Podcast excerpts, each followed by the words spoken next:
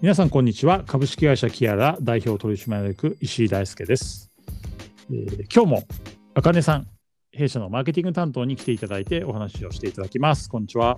こんにちは。よろしくお願いします。ろしくお願いします。はい、えー、あかねさんが元劇団四季の舞台女優でいらっしゃったと いうところであのーまあ非常にですね、まあ、ライオンキングをされてたということで、えーエンターテインメントのど真ん中にいらっしゃって まあ本当芸術作品なので、えー何年間やられてたんでしたっけ？えっと、劇団四季に、まあ、所属という形をさせていただいてたのはあ2年弱ですね。あのもう大先輩方に比べたらもう全然短いキャリアだったかなとは思いますが2年ぐらいいました。例えば、えー舞台俳優女優の方はどういったことを大事に毎日生活をされてるんですか？えっとまずは体の健康というかまあ心身ですけどね。体も心もですけど、もう1にも2にもあの体が商売道具なので、あのー体のメンテナンスっていうのをすごく大事にしているしもうそれが本当に全てと言っても過言ではないというのが劇団四季の場合は年間あの通してほぼ毎日公演があるんですね。なるほど。はい、あの「ライオンキング」という作品の場合は、えっと、私が、えー在籍したしていた当時は東京の浜松町という、えっと、大門というエリアで専用劇場がありロングラン作品として上演をされていたので、えっと、月曜日から、えっと、日曜日の、まあ、1日休演日を除いた6日間で、えっと、昼公演と夜公演、まあ、1日2回ある時もありという形でやっていくのでもちろん風邪をひいたりする時間はないですし、うん。足を故障するとかあの風邪までいかなくてもちょっとねこう喉が乾燥して声が出ないみたいなことっていうのは必ずあのあってはならないのでとにかく健康管理という毎日同じクオリティをお客様に提供できる体を持つっていうことをみんな気にしてたんじゃないですかねうん私もですけど。素晴らしいですね。あのそうですね、なんとなくやっぱり舞台芸術に関するまあ分析本とかね、それこそいろんな作品のマテリアルがまあ出てると思うんで、あえてなんかこの話も、皆さんの仕事とか、我々みたいにソフトウェア作りと共通しているところはどこかなっていうのは、あのちょっと抽象的な話なんですけどね、でも抽象的なものでは似てたら、もしかして仕事にも使えるかもしれないとも思うので、質問したいなと思うんですけど、例えば、えーと、お客さんを感動させるコツっていうのは何ですか？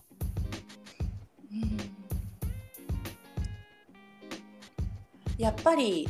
想像の一歩先を行くっていうことだと思うんですよね。あの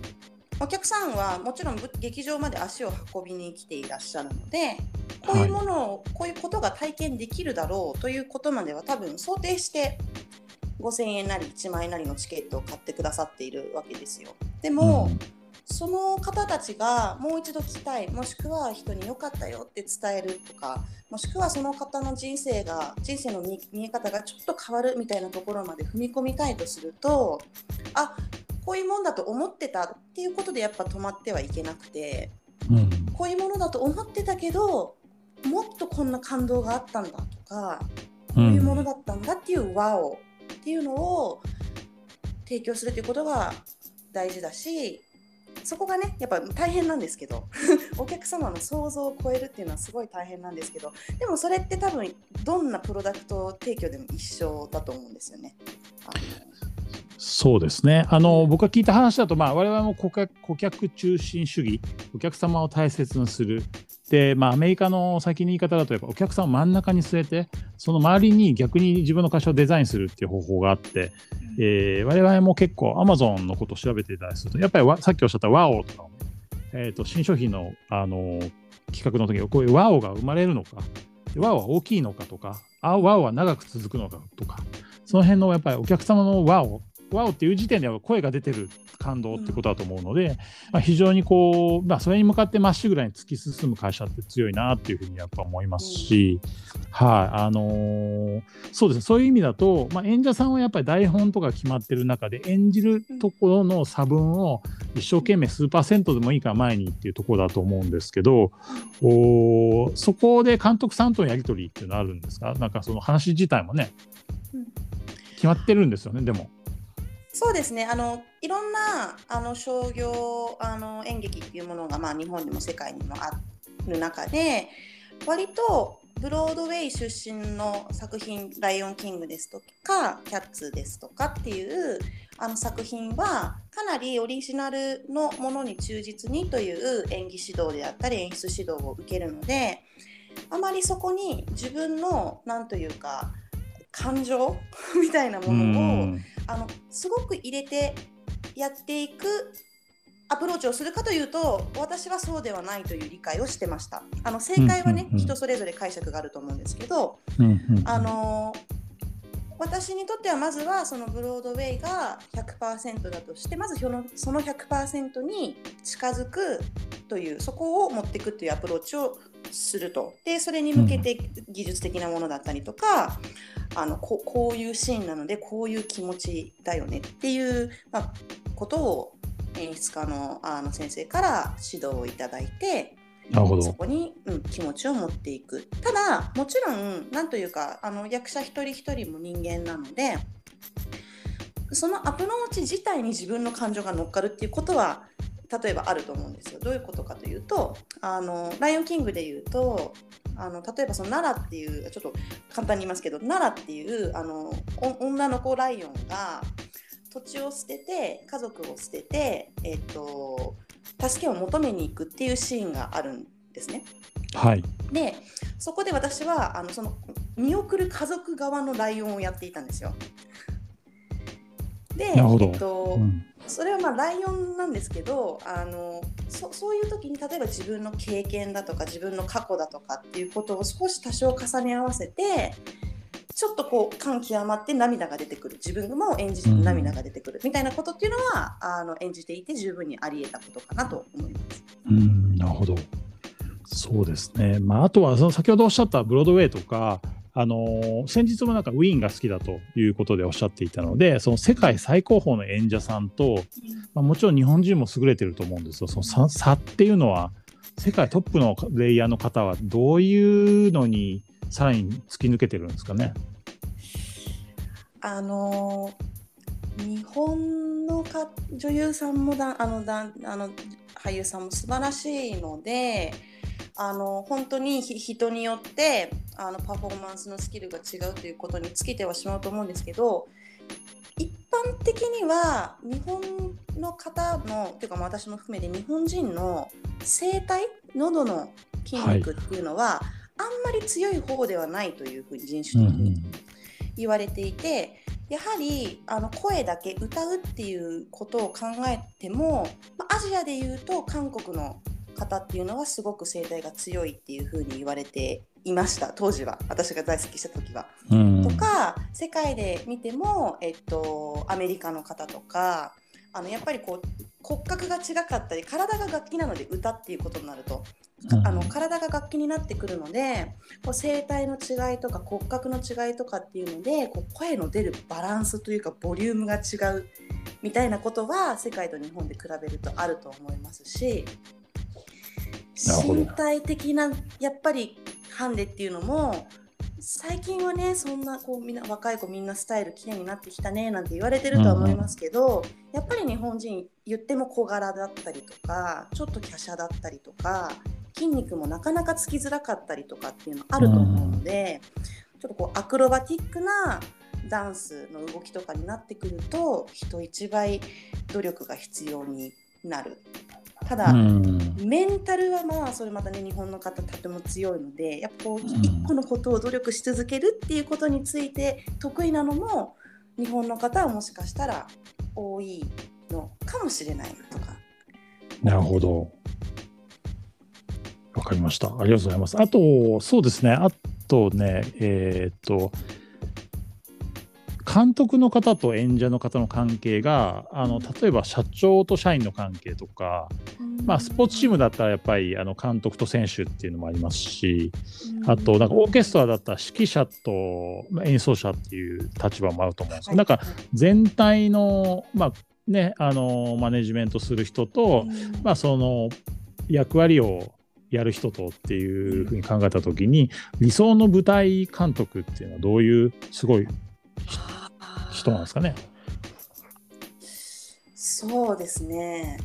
なんか私のイメージというかその、まあ、私も在籍してた時若かったのであのイメージですけど劇団四季の在り方あの浅利啓太先生がいらっしゃった頃の在り方っていうのは、うん、なんとなく野球のあの構成に近かったのかなと思っていてよなんどういうことかというと監督がいて選手がいて、うん、さらにそのなんていうかあのコーチもいますよね野球そうですね、うん、うん、であのコーチっていうのは監督の意向だとかメソッドだそれぞれ持っている。で、実際に選手が教わるのはコーチから教わるみたいな仕組みになってたかなと思ってて、まあ、あのすごく理にかなったというかね効率的にワークする形だったのかなってあのその頃の劇団については思います。で理想的な関係って多分やっぱ作品作りによって変わってくるのかなっていう気がしていて、やっぱりロングラン公演を、ね、ね、年365日やっていくってなるとそういう割とこうオーガナイズされたところでこう技術を伝承していくっていうシステムが必要なんだと思うんですけど、うん、単発でもう1ヶ月情熱をかけた こう公演を5人でやっていくんだみたいな例えばエンターテインメントになると、うんうん、そういう多分システムみたいなものは必要なくって、うんうんうん、本当にね意思を持った、えーと、リーダーとそのリーダーの意向を共にするチームメンバーみたいなことがいるといいんじゃないかなっていうなんでちょっと、うん、演目とかその組織が目指すものによって変わってくるのかなっていう気がします。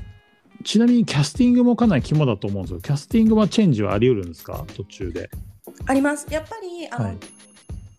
それぞれまずその人それぞれが持ってるまあスキルだとかあのもちろん体型顔の印象も全てねもう全てが売り物なのでそれでこの子はこういう役が合ってるとかっていうのがもうまずキャスティングチームの方でおそらく組まれていて、うん、で、えっと、あなたこの役を勉強しなさいっていう形でアサインをされてで勉強をして勉強してお稽古をして、まあ、数ヶ月で立てるようになったら、まあ、本番に出るっていうような形になるんです。で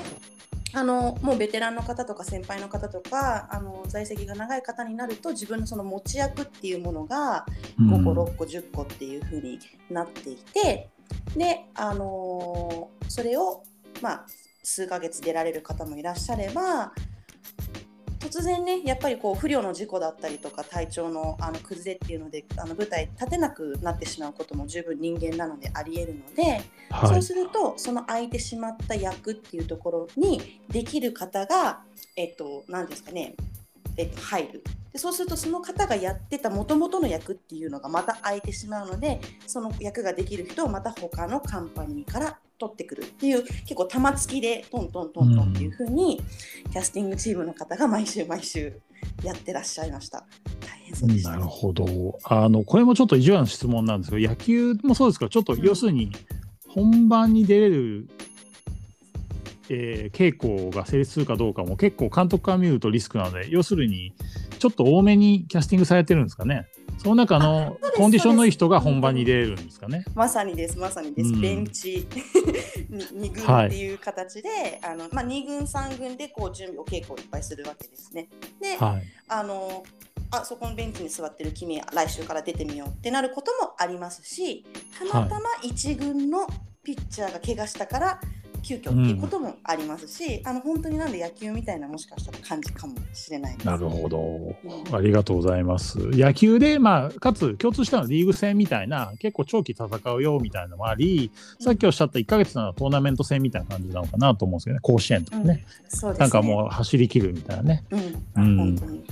そんなわか感じですりました。ちょっと質問は尽きないんですけど、最後にこれを聞いてみたいなと思うのは、演者としてやられてたあかねさんが、もし脚本と総監督をできるとしたら、どういうミュージカルを作ってみたいですか？